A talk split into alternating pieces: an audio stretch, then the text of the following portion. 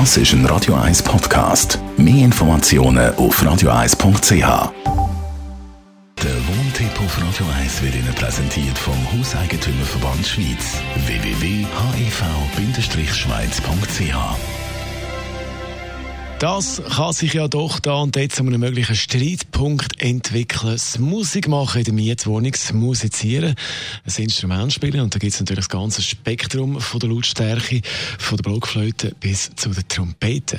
Thomas Oberle, Jurist vom Hauseigentümerverband Schweiz, mal ganz grundsätzlich, ist es erlaubt, das Instrument zu spielen in der Mietwohnung?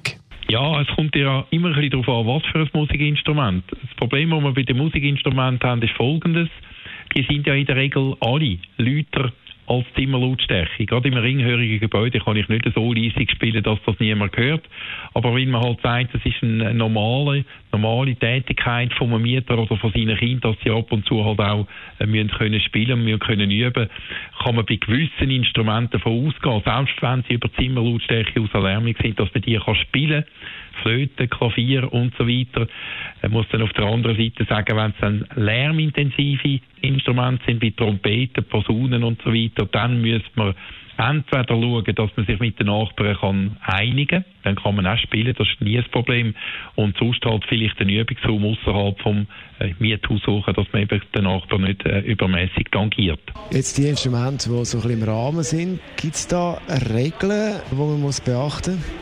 Ja, es ist häufig so, dass äh, in den Mietverträgen oder in einer Hausordnung entsprechende zeitliche Beschränkungen enthalten sind. Also man will eben ja vermeiden, dass die Nachbarn, die nicht spielen, übermäßig tangiert sind. Und da habe ich schon alles Mögliche gesehen. Also eine Stunde pro Halbtag dürfen wir spielen, eine halbe Stunde pro Halbtag äh, kann man spielen.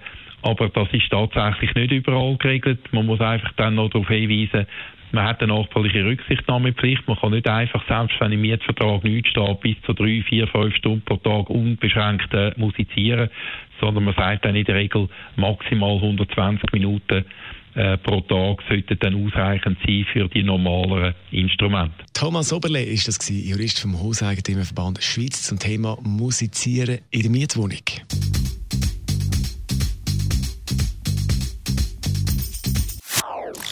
Das ist ein Radio 1 Podcast. Mehr Informationen auf radio1.ch.